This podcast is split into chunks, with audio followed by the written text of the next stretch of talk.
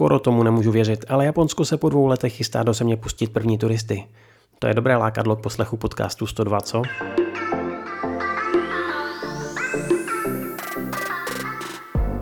Turismus potřebuje nakopnout. Pokud už se ale chystáte kupovat letenky, tak vás ještě přibrzdím.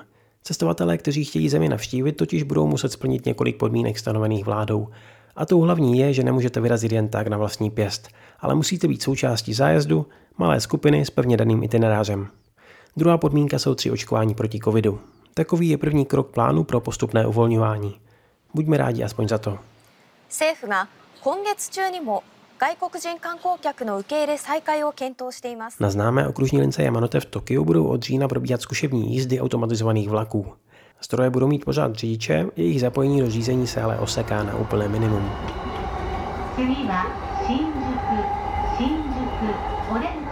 Lodní společnost Mitsui Lines uvedla, že v létě příštího roku hodlá zahájit nový rozsáhlý projekt na sběr plastu v moři u Větnamu, který je jedním z největších světových producentů plastového odpadu. Momentálně k tomu firma startuje rozsáhlou studii. Hráče určitě potěší, že na většinu platform v těchto dnech vyšla nová hra zasazená do starého Japonska s názvem Trek to Yomi. Pokud vás baví filmy Akira Kurosavy a samurajské příběhy, rozhodně na ní koukněte. Do popisku přidávám odkaz na rozhovor s japanologem Jakubem Zemanem, který rozebral v podcastu Reflexu. 平和は単なる幻に過ぎぬその喪失 Tokijské studio Teamlab, autoři uchvatného muzea Borderless, nově otevřou stálou výstavu v osadském parku Nagai.